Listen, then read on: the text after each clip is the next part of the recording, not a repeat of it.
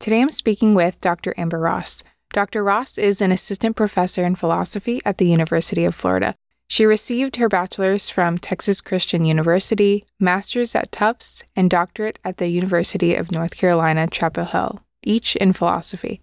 She is also currently a member of the UF AI Institute, AI2, the Working Group on AI Ethics, an advisor for the AAU Task Force on AI Ethics, as well as a developer of the UF Ethics in AI Professional and Workforce Development course. Her work focuses on ethics of AI, philosophy of mind, and metaphysics.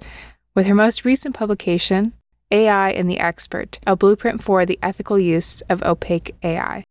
In this episode, we talk about the substance of experience, or qualia, philosophical zombies, if there's anything non physical about consciousness, or if that's an illusion, and implications of AI in consciousness and trust.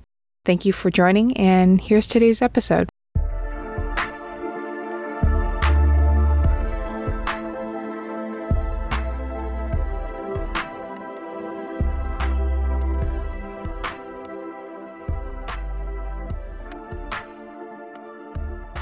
I'm here with Dr. Amber Ross. Thank you so much for joining me. I really appreciate it.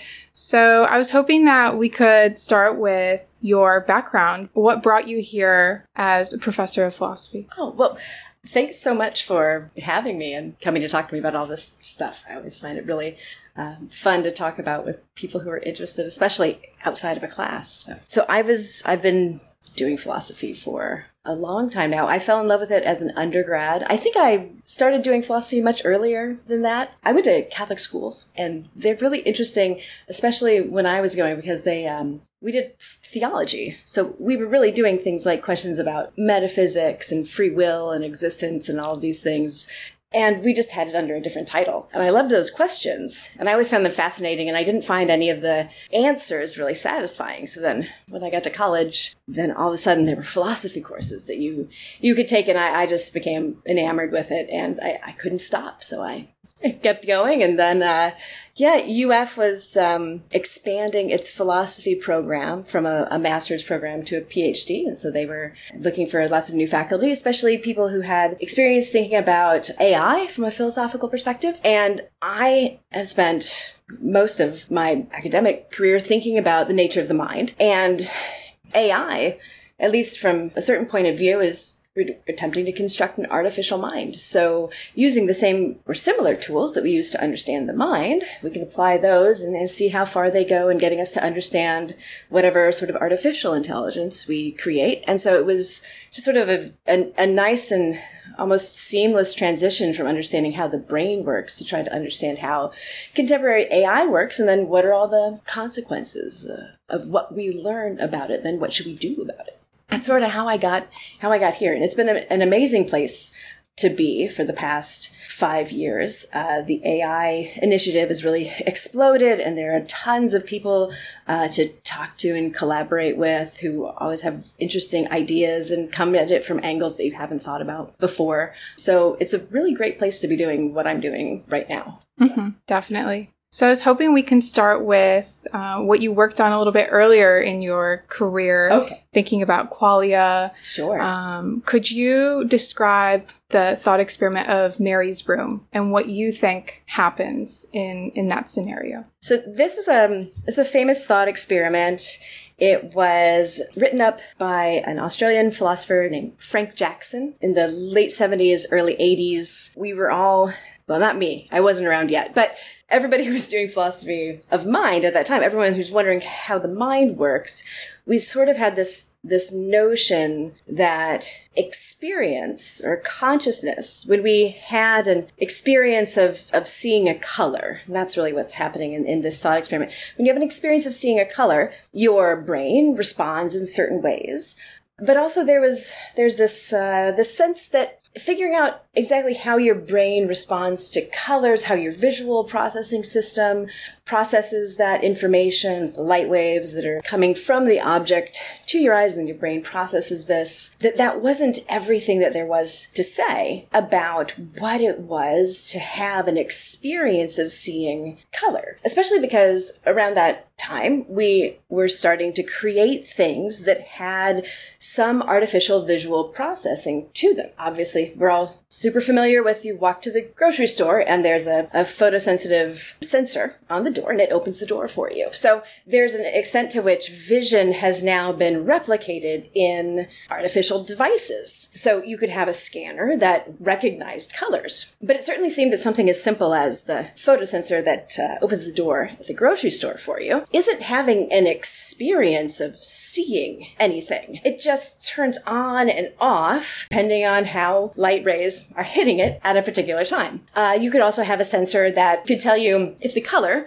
is red or yellow or blue. But it seems like, you know, if that's a very simple mechanism, it's it seems odd to think it's having an experience of seeing the color blue when it scans a surface and tells you that that surface is blue. And so it seems like what our brain is doing in a more complicated but still sort of mechanistic way is to a large extent on a par with what machinery is capable of doing when it registers what color an object is. And there seems to be something more to just registering what color something is when we have an experience of, of seeing that color. It seems like we have more than just knowledge of what color we're seeing. There's also the experience. So there's this thought experiment that Frank Jackson came up with and he, he, he tells a little story. Imagine that there's a brilliant person and just grows up in a, in a, in a world or in a room that doesn't have any color. It's just black and white. So all, all she ever sees is black and white. None of the, you know, rest of the visible spectrum. But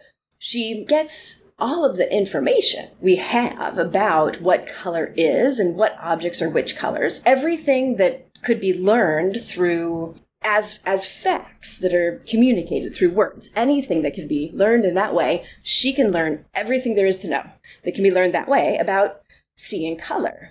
So we imagine that she has all of this knowledge that you could have that can be represented in words about seeing color but she's never seen color herself. And then one day she leaves the room and she encounters some object of a she's left the room so it has color. And we imagine that she sees like a bright red tomato. And then as Frank Jackson told the story, when she has that first experience of seeing the color red, she learns something, according to Jackson, and according to a lot of a lot of people who were discussing this thought experiment. Uh, she learns what it's like to see red, and she also learns that there was something about seeing red that she didn't know before even though she knew all the facts that could be written down or articulated in words.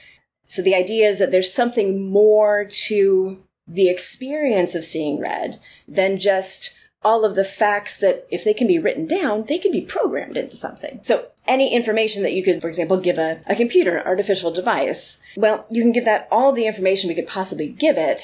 The idea is that thought experiment shows us that there's still something left out, something that some people characterize as real knowledge that we have just through having the experience itself that you can't gain without having that experience. And there are questions about what does it even mean to have all the facts, to know everything there is to know?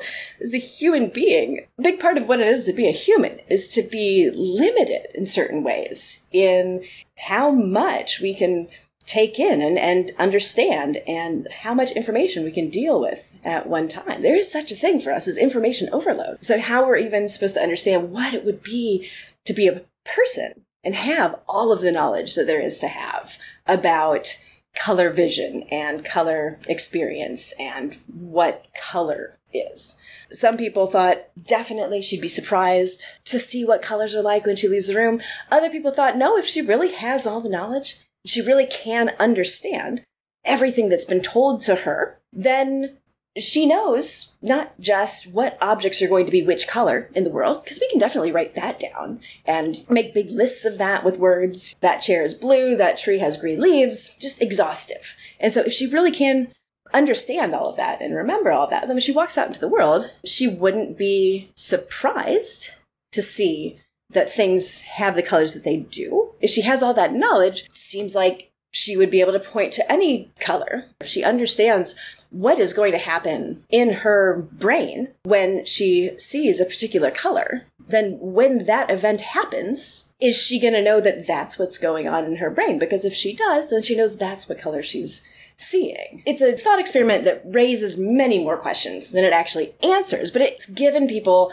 so much to think about in terms of what is our experience? What all is going on in experience? What are all the different elements that, if we really want to understand conscious experience, we need to be able to account for? Mm-hmm. You lean more toward the physicalism I side. Do. So you don't believe there's a phenomenological um, substance to experience rather than maybe we're limited in our imagination of how mechanistically we can experience reality. Yeah, that's a tricky one. As a philosopher, the way that I approach these questions and try to gain a, a better understanding of the world of conscious experience, the kind of conscious experience we have, the kind of conscious experience other creatures have. I approach it from a physicalist perspective. One of the reasons I take that approach is because I haven't found that taking a different approach helps to further my understanding of what's going on in the world and within us when we have conscious experience there are rules that physical objects are governed by. I mean, not only are there, aren't there any rules that would govern non-physical objects, we don't even really know how to start comprehending what the non-physical would be. I take a, a physicalist and largely um, functionalist approach to consciousness. So I'm interested in seeing how far, how far we can go, giving an explanation, increasing our understanding of what it is to be conscious and just limiting ourselves to the tools that we have through understanding these things as something that's wholly physical. Because anything that's beyond that is something that isn't well understood at this point and potentially isn't anything that can be understood because it, in principle, doesn't operate by rules. So there are no rules to understand. Without those, it's, it's hard to see how we can get a grasp of it. But I like to not only understand things about human conscious experience, but I would like to think that we can learn a bit about what it's like for other creatures to also have conscious experiences. And if we can learn anything about other creatures' conscious experiences, it's going to be through what we can observe in those creatures. And what we can observe in those creatures well, we detect that through our senses, and everything we detect through our senses is physical.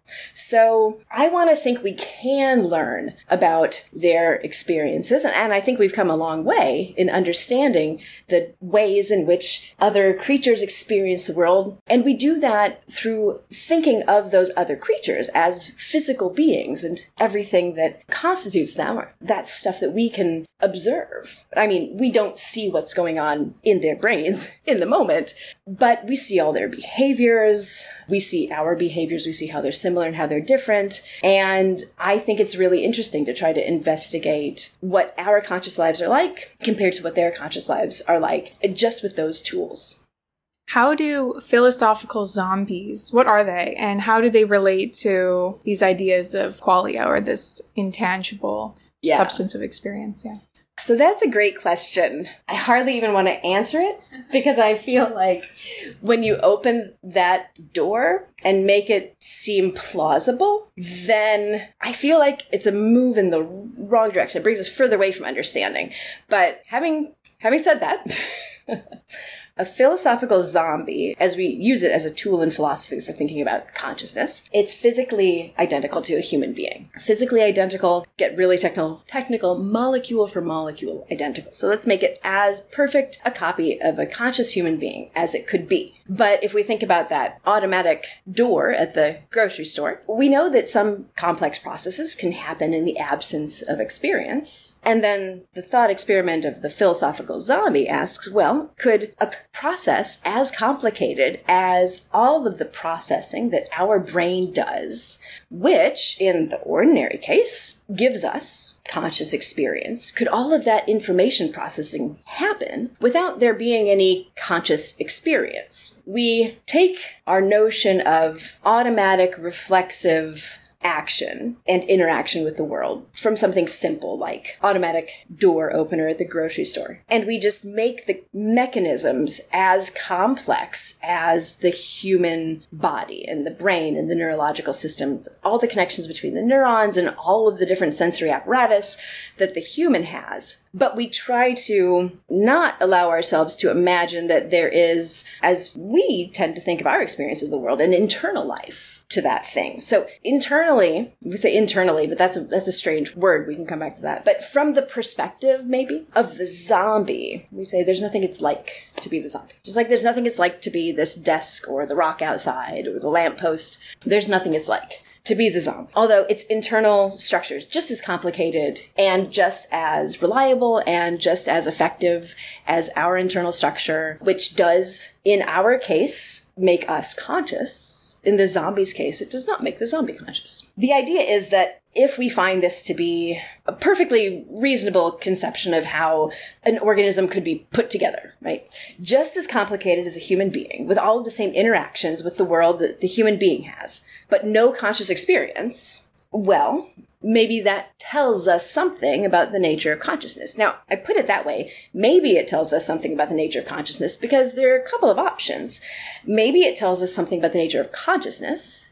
Maybe it tells us something about the way that we think about consciousness when we try to understand what it is to be a conscious creature. So maybe it tells us about the thing itself, or maybe it tells us about some preconceptions that we have about what conscious experience is, and maybe those preconceptions don't line up with the world in the way that the world actually is. So there are a few ways that we could go, even if we think that this notion of a zombie makes perfect sense. It can make sense because the world really is that way, or it can make sense because we have these concepts and they don't actually match the way the world is, but given how our concepts work and how we think about consciousness, we can imagine a creature like this. So that is that's that's the philosophical zombie. Has wreaked a lot of havoc in philosophy of mind, and not just philosophy of mind for a long time. And I think it's probably due for a comeback. I don't really want to start talking about AI yet, but you know, with things like large language models, generative AI,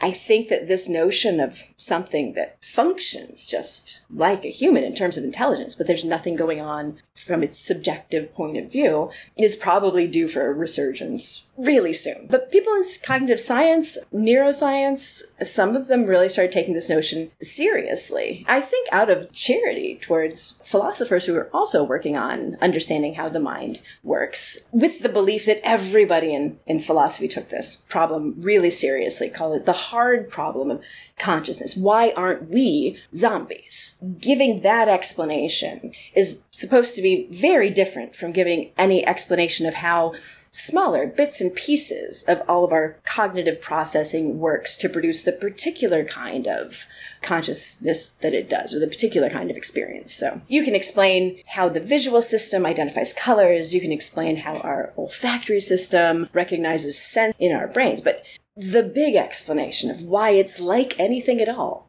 to exist in the world as a human being, that question is supposedly hard in an entirely different way than those questions about the smaller subsystems that all come together to create our conscious experience. Uh, those are supposed to be easy problems. In contrast, none of it's easy.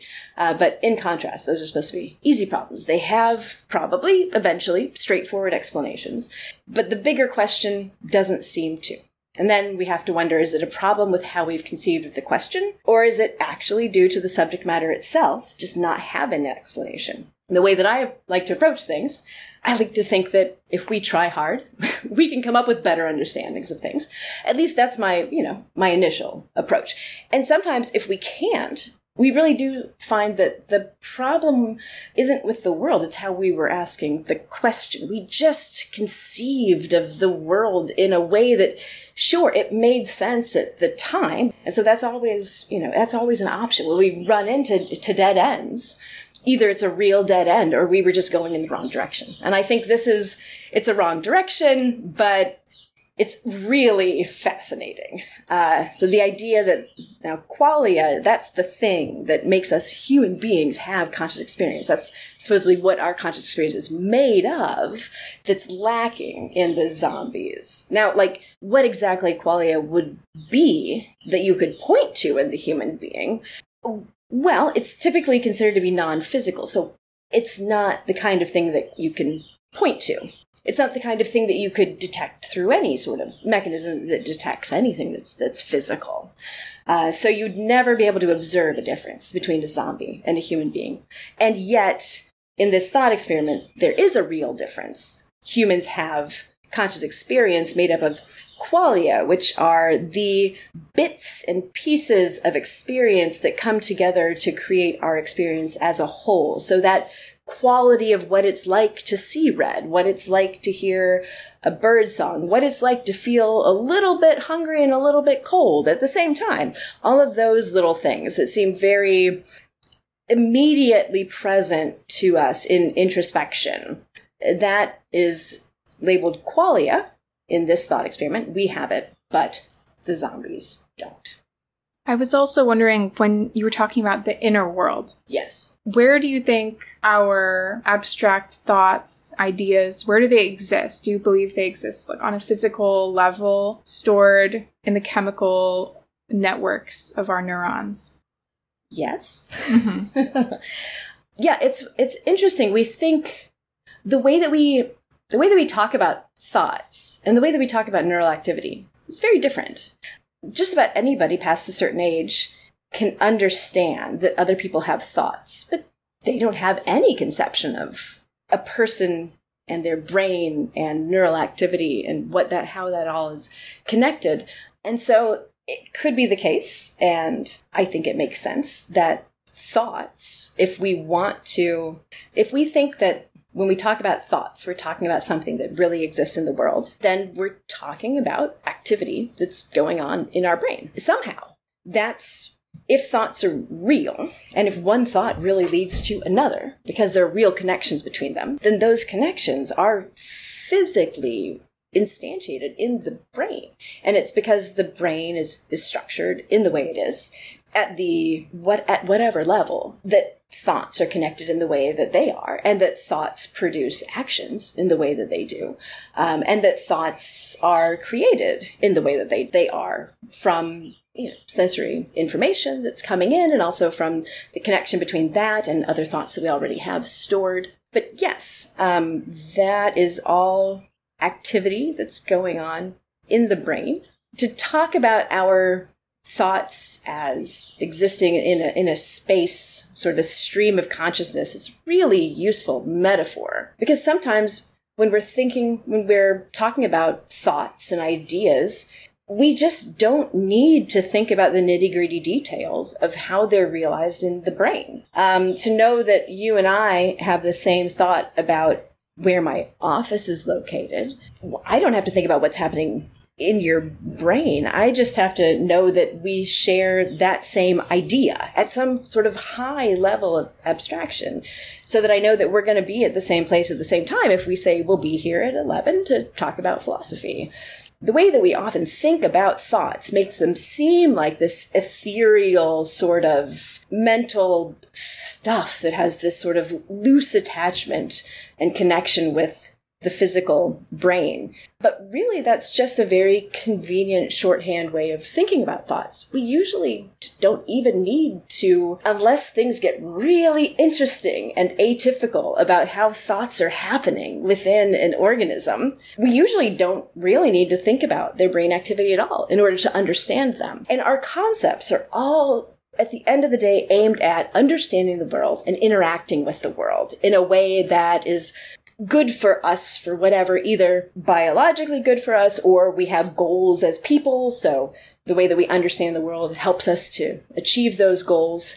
And our concepts are structured around understanding the world in a way that's useful for us. Understanding how our brains work or what thought is made out of doesn't have a whole lot of use for us until we get really interested in the nature of, of consciousness. And then we have to really kind of re-examine all of our colloquial everyday concepts to see if they really if they're just useful but they don't actually fully track the way the world is or they do actually fully track the way that the world is and we just have a very limited understanding of the world. It could go either way. I'm open to both but i lean towards everything could be understood although it might be very hard.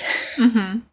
i also wanted to ask your view on illusionism Philosophers argue about the nature of consciousness. And, for example, philosophers who think that the notion of a philosophical zombie just clearly, straightforwardly makes perfect sense. They tend to think that consciousness is some property that a human being has, just like we have physical properties of being a certain size and our body having a certain mass um, and our eyes having a certain color, many philosophers think that the human being also has non physical properties. And not just properties that aren't easy to characterize physically. Like, I have an odd little property right now that you couldn't measure physically from my body, but it's true about me that I have the property of being seven feet away from a soda water, right? That's not exactly a property about me specifically physically, but in big terms, you know, if we include lots of parts of the world, we could still explain that quality that I have of being seven feet away from a can of soda water just by talking about physical things and the relations between them. So, physicalists acknowledge physical properties, the relations between physical properties, interactions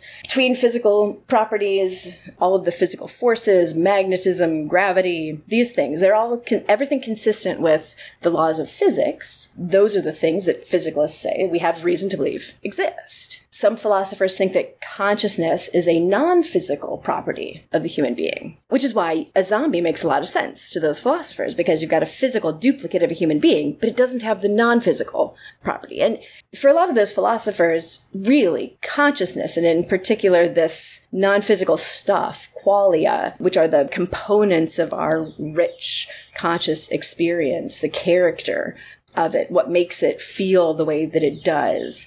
Call them qualia, qualitative properties, phenomenal properties. That's all supposedly to some philosophers non-physical, but just as real as any physical property. So it's not it's not like, you know, a, a metaphor which really actually tracks something physical that's happening. It's supposedly really non-physical and and real at the same time. So those philosophers will call themselves realists about consciousness because from their point of view, consciousness is something is a property that humans have, which is a non-physical property. The difference between properties and, and substances isn't isn't so very important, but the substance we're talking about is a human. That's the thing.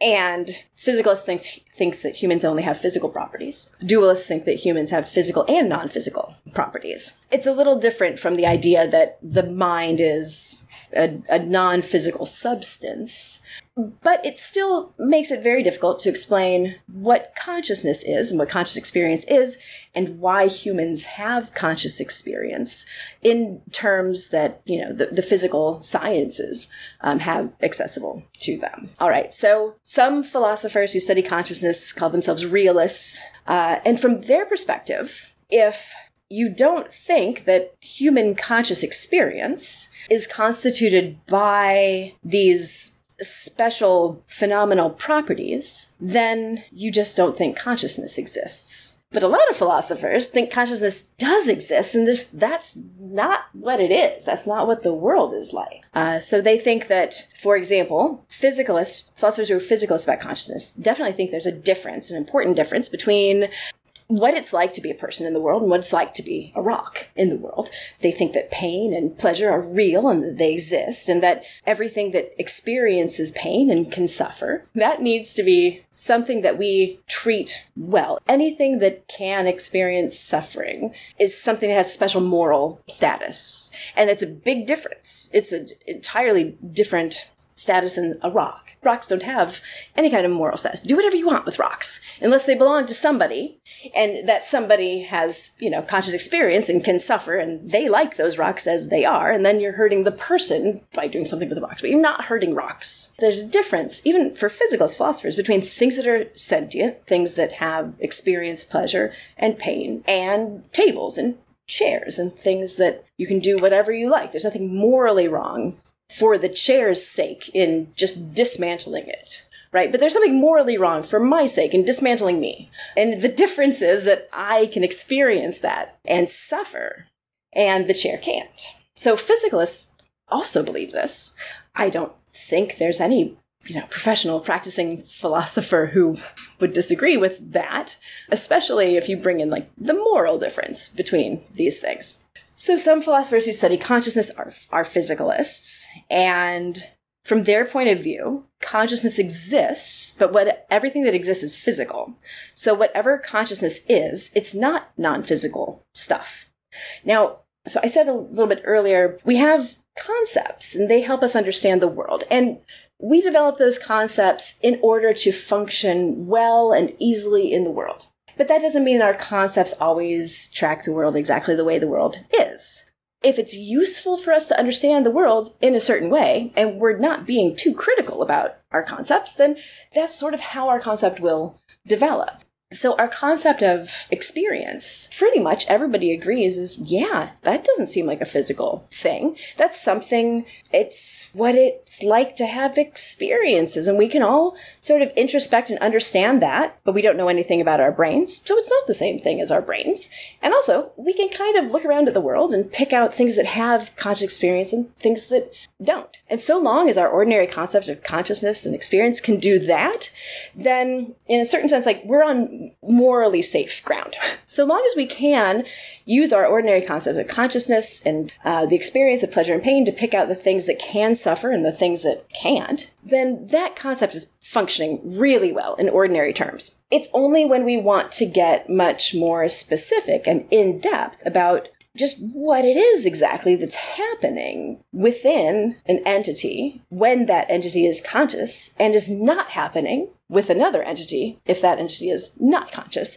It's only then that we really need to take a critical look at these concepts and see whether the lovely and useful shorthand that our concepts were employing, treating consciousness like something that's non-physical and something that's simple and when you introspect it it's just obvious to you what your conscious experience is and the nature of it and that it could be absent or present and all of these things they just seem immediately knowable from our own experience so the illusionist is usually a physicalist, and the illusionist says, yes, it seems that way. It does. It really seems that way. But the world isn't actually that way. This is like when you experience an optical illusion. It genuinely seems like that circle is spinning in one direction and the circle around it is spinning in the other direction. That's not how the world is. But yes, it seems that way, and that seeming is robust and it's replicated in many different observers when they look at this.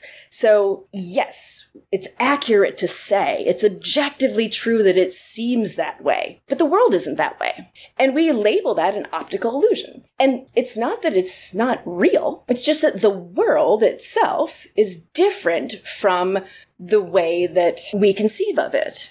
And so philosophers who are illusionists think that the world itself is different from the way that we conceive of it. So when it seems to us that we can introspect and immediately understand our experience as something straightforward and simple and unified and something that sort of flows in a stream and has natural connections between ideas from moment to moment and that it's maybe fully accessible to us when we introspect, it definitely seems that way. And it also seems like that waterfall in the picture is actually flowing downwards, but it's just a painting and nothing is moving. That's okay. It doesn't mean that the illusion isn't there. The illusion is there. And the illusion is something that also we investigate and figure out how to explain. So illusionists about consciousness think that yes, the way that consciousness seems to us it seems to have all of these qualities that the ordinary concept of conscious experience picks out. It's just that the world isn't like that. And so there are several things to be explained. Why does the world seem like that to us? Why does our concept function in that way? And then what's actually going on in the world that is creating conscious experience? Nobody really disagrees that conscious experience is real. They definitely disagree on what the word real means. So, you know, when you see an optical illusion, there are lots of ways to describe it. You look at it, everybody will see the water on the painting and the waterfall moving after they've stared at the spinning disk for however long. The phenomenon is replicable in lots and lots and lots of human subjects. There's a real phenomenon there to be explained, and people who do vision science can explain those uh, phenomena. It's really interesting. The phenomenon is real. But if what we're talking about is the painting on the wall, the water is not really moving. A lot of the disagreement at the end of the day comes down to how we're willing to use that word, real. If you mean that the painting, the paint in the painting is really moving, no, it's not.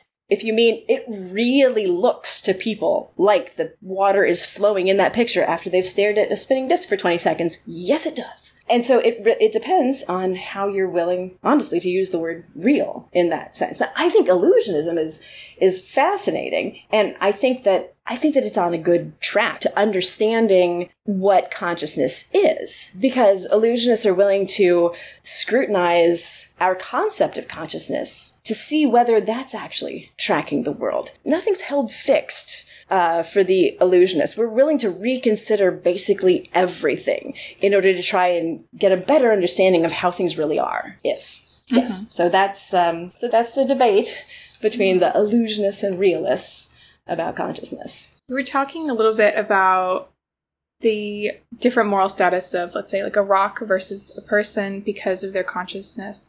Do you believe in a spectrum of consciousness? And if so, what is your stance on panpsychism, for example, the idea that consciousness is interwoven into the fabric of reality, of, of physics? Yeah, it's an interesting idea. I don't think there's anything wrong with that idea. I think it's interesting how that idea is sort of exploded at a certain point. So, yes, I think consciousness comes in degrees. And we don't have a lot of really great words for describing how consciousness could come in degrees or how to describe one end of the spectrum and the other end of the spectrum and all the places in, in the middle. And that's actually something I'm working on, but it's a work in, in progress. Uh, I think a lot of people are probably trying to come up with, with similar systems that make sense. We have experience, conscious experience. There's something it's like to be a person. Our pets have experiences. There's something it's like to be them. We think with the tool of language to help construct our thoughts. They don't have that tool. So whatever's going on when they have conscious experience, it has to be something that can happen without that tool. So we might look around a room and see things that we can easily label with words. They might look around a room and they still see things.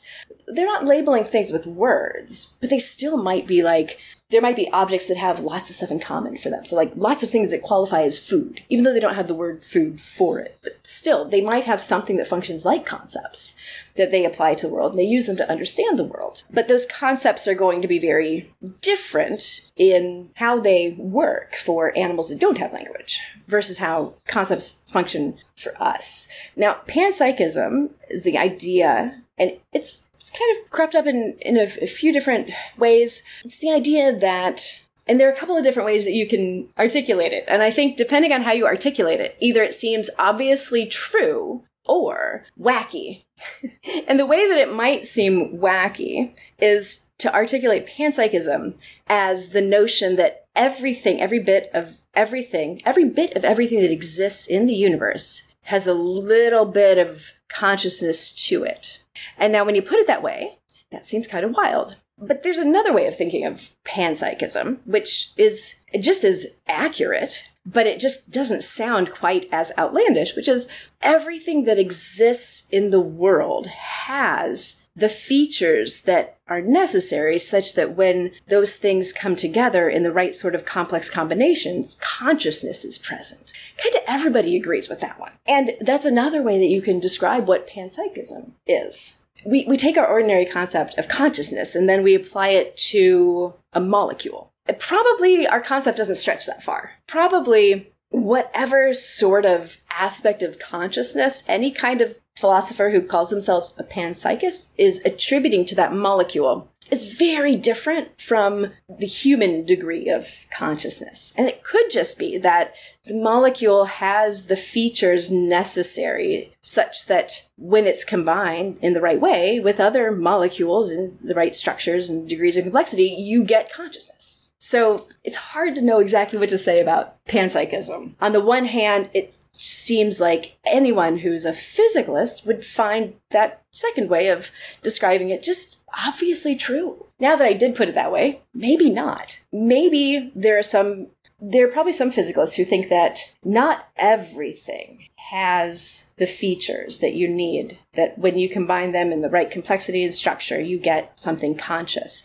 And those would be philosophers who think that the stuff that something is made out of. So this wouldn't go down as far as like, you know, electrons, but once you get to sort of like a higher level, if something is made out of, say, biological, like carbon based, there might be, there, there could be people who think that in order for something to be conscious, that entity needs to be carbon based rather than silicon based or, you know, some other sort of inorganic material. So, so there could be people who would reject panpsychism because they think that if the material is non-organic, then it does not have the features and it cannot acquire the features necessary for consciousness. So there are lots of ways to interpret panpsychism. I think it's it's an interesting thought. I haven't found anywhere that's been very fruitful to take it yet, but I do I think that just like zombies it, it, and the Mary thought experiment of what it's like to see color, it does help us to see that maybe our concepts don't quite fit everywhere where we could use the word that's the label for the concept. So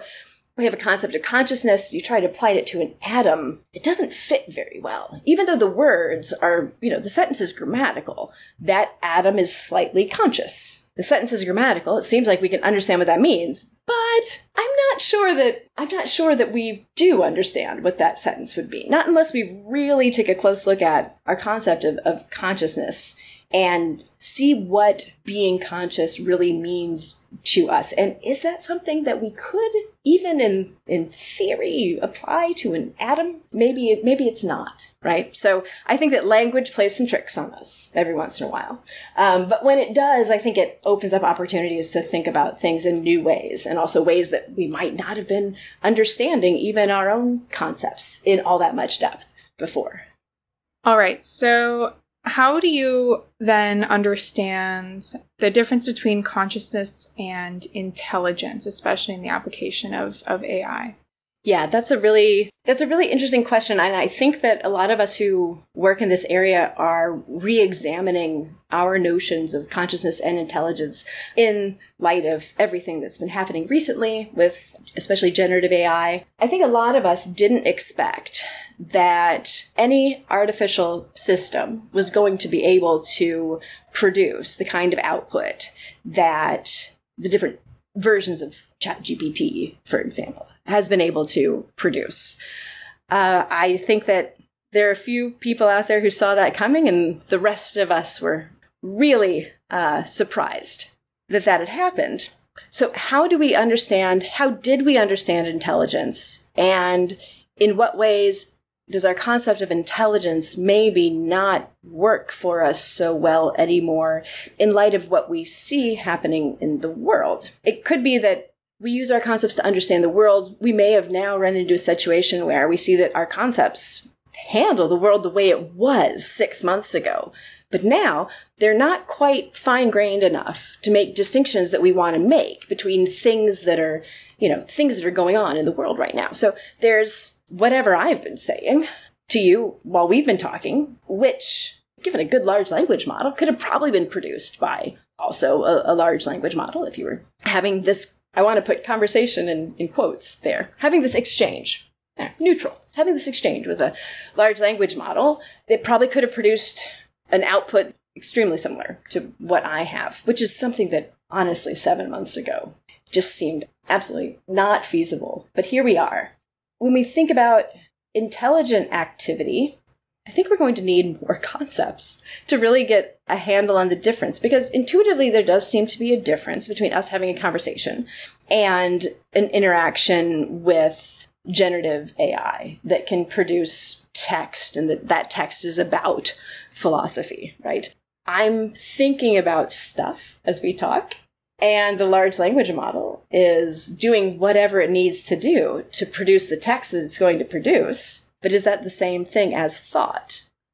I think probably. A lot of people want to say no. But then we need to figure out what it is about thought that makes it something that's happening in the case where we're having a conversation and something that's absent when a large language model is producing a large amount of text that when we read it makes sense. And I think that's one there's the concept of consciousness and intelligence.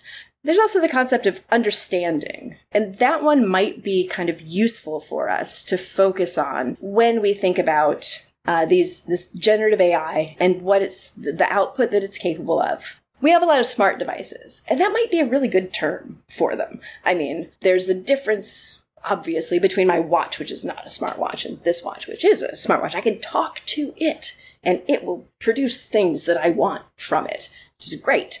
My other watch looks very nice, but it's, you know, leather and wood, and it's not going to talk back to me. Uh, so maybe maybe there's a good use of intelligence for artificial intelligence, but maybe we wouldn't be inclined to say that the the AI understands what it's producing. It produces the output that when we read it, it makes sense to us, but that doesn't mean it makes sense to the AI. And that might be where the important difference lies. And that difference might become really important when we think about leaving decisions up to AI. Because there are certain kinds of decisions that we, we might not be comfortable with a system making that decision unless that system has a general understanding of the decision that it's making. And if understanding that concept, that feature of us that we have when we have conversations and talk about stuff, if that's absent in AI, then we might not feel comfortable with AI making certain decisions, especially ones that are that have a big impact on our welfare or ones that we think are morally important decisions. We might want the entities who make those decisions to be entities that have experience in the world and a thorough understanding of what it is for a human being to live a life that an AI, for all of the intelligent output that it can produce, isn't going to have. And it's unclear whether something that's not biologically based could ever have that experience. We can connect sensors to AI, we can have the AI powered robots that go out there and interact with the world through those sensors, but it will be a different an entity with a different structure and a different way of interacting with the world than biological entities do. So, as much as we can simulate, which I hate to even think of, pleasure, I mean, pleasure's fine, but pain for a robot, there may be a significant difference between a simulation of pain in something that's built out of the stuff that a robot is built out of and the experience of pain in a biologically based creature. And that distinction might be an importantly moral distinction. And we may decide we only want creatures that are capable of actually experiencing biologically based suffering and pleasure to make decisions that have a big impact on living creatures' suffering and well being. So, intelligence, consciousness, we might need to employ a few more concepts, get a little more fine grained um, to think about what the what the differences are between human intelligence and what it is that generative AI is is doing right now.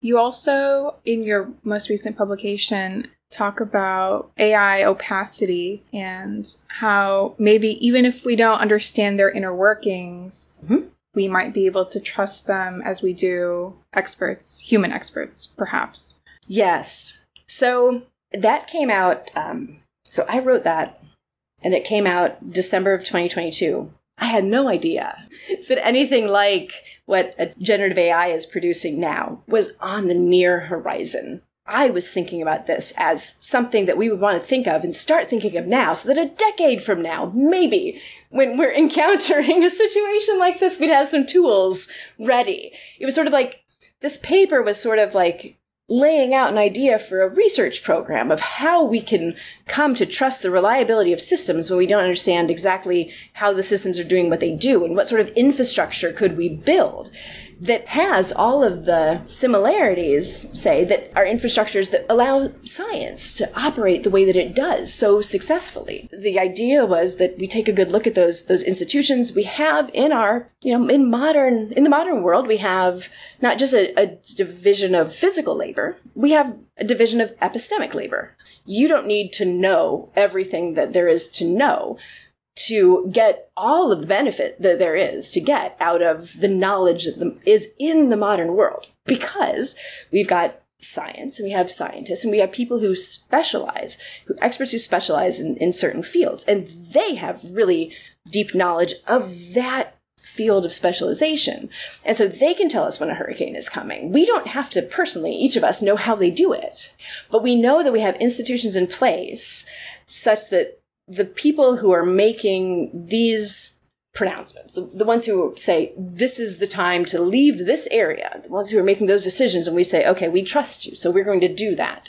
We're going to trust you with our lives here. Move from here to there, stay out of the path of the hurricane. There's a giant infrastructure that's allowing our trust to be well placed in those people. So my suggestion in this paper was examine what that infrastructure is like. What are the features of it that really make it work for us in the way that it does when it's working really well? And what can we replicate of that in AI systems? So can we have can we have multiple really complex opaque AI models working on the same problem and debating with each other and coming to a consensus perhaps or at least getting closer to the truth in way that you know individuals who are experts in a certain field may all think something slightly different um, about some problem that they're working on but when they when they come together to discuss those ideas they get closer to the truth because the, the truth is what they're pursuing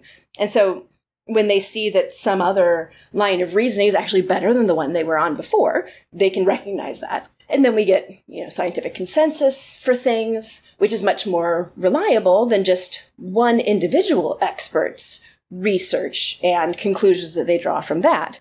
And then I was thrilled to see that researchers at MIT have been doing this with multiple instances of large language models.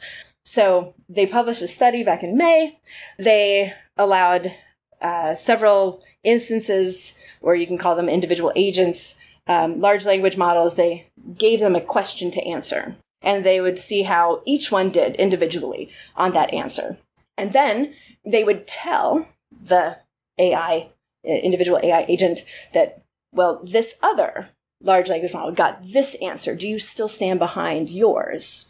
And depending on how many rounds of this question and then feedback from other models they got, they were much more likely to eventually converge on an answer that was accurate than any of them were individually to begin with, and much less likely to hallucinate when they were informed of what other large how other large language models had answered the question. So this this notion that maybe if we had really complex and sophisticated AI systems, and there were many of them, and they were all working on a problem, and they could, you know, debate that problem the way that the in a way that's like how human experts do that that that would reliably move those models to a, a more accurate answer, it's actually turning out to be true already. And that's not something that I thought was right around the corner.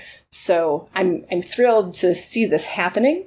I don't think that we're in a place yet where we should rely on any of these systems, but I think we're in a place where we can start figuring out how to rely on the systems and how to, when we place our trust in them, ensure that it's well placed, even though we don't know the inner workings of the of the system. So I think that we're sort of we're we're now all all set up to start working on that, which is amazing. So you're excited. Are you concerned a little bit too? Oh, sure. We don't know what we're going to do with this technology, practically speaking. We don't know the impact that it's going to have. We don't know how long it will be. Right now, this technology is widely available.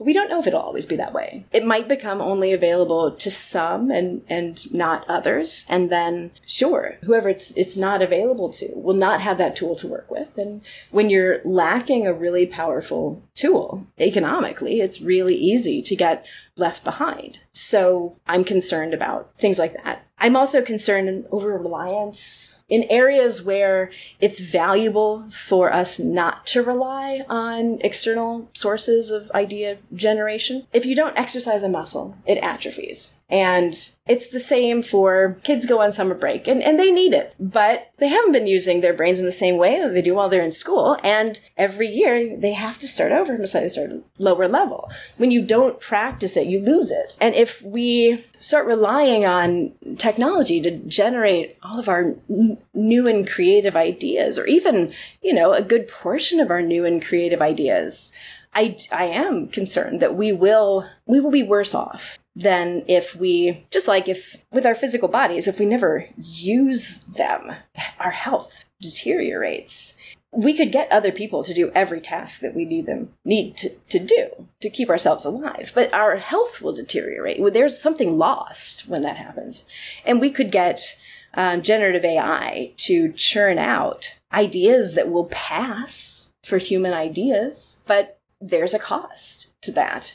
Um, and I think that I think that I think it's really interesting where we are with AI right now. And I think that the more we start to use generative AI, this is going to reveal lots of things about humanity. Like what what are all of the costs of relying on this. There, there's some that are foreseeable. There are probably some that we haven't foreseen yet. But if we do really lean into this technology, it's going to change things. And I'm really interested to see in what ways things change and what that tells us about who we are and also what's valuable about being human. I think that the, the existence of generative AI as it is now has a potential to reveal what's valuable specifically about being human in ways that we haven't looked at before because we haven't had to. We might have thought it was in our, you know, creativity and maybe it still is. But maybe there's a specific aspect of that that is uniquely human and has something to do with us being alive, literally, in a way that these, you know, artificial um, systems are not. And so maybe there's something really fundamental there that we've overlooked because we just haven't had to focus on it before because we haven't had it sort of, um, we haven't had that singled out as a feature that's distinct from our other creative output that now generative AI can create a great simulation of. Mm-hmm. I'll give you one last question. Okay. Do you have any closing words of wisdom or things that give you hope for the future? Oh, this feels like a lot of responsibility. Um, things that give me hope for the future. I'm excited to see what happens next. I don't know where we're going to go with all of this, but it's headed in some direction, and it's a direction that we haven't been before. Either it's a direction of a new level of self restraint in deciding not to develop these tools beyond where we see they would be helpful for humanity, which would be something amazing to see us do. As a species, maybe we've practiced restraint before, but those instances seem kind of few and far between. Usually, if we've made it, we want to use it. It's very difficult to get ourselves, you know, to, it's very difficult to get ourselves to exercise that kind of restraint because we, we have this impulse to create and to creatively explore and developing this generative AI is part of that. But then we also have the capacity to recognize when it might be too much, when additional development in a certain direction is no longer adding to our well being. We have the capacity to recognize that. Now, whether we'll acknowledge it and do something about it or we won't, we don't know yet which way we'll go. But we do have the capacity to see it.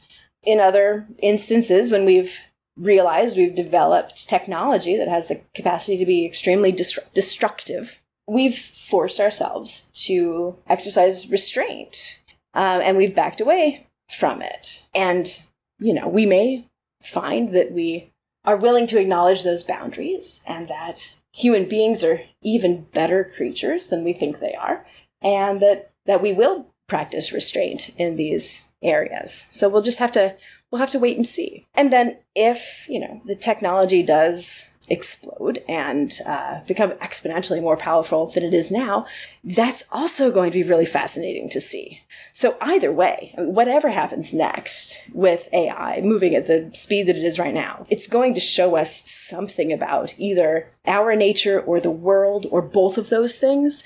I'm really excited to see what these next developments reveal about all of it. So, that's what that's what makes me look forward to seeing what happens next. I don't know if that's the same thing as hope, mm-hmm. but I'm excited about it. I don't know if it'll, I don't know if things will move in a, you know, all things considered good direction, but they don't always. Hopefully, if they don't, we'll recover. But I'm excited to see whatever direction we go in next. Mm-hmm. Well, thank you so much. This has been wonderful. Thank you.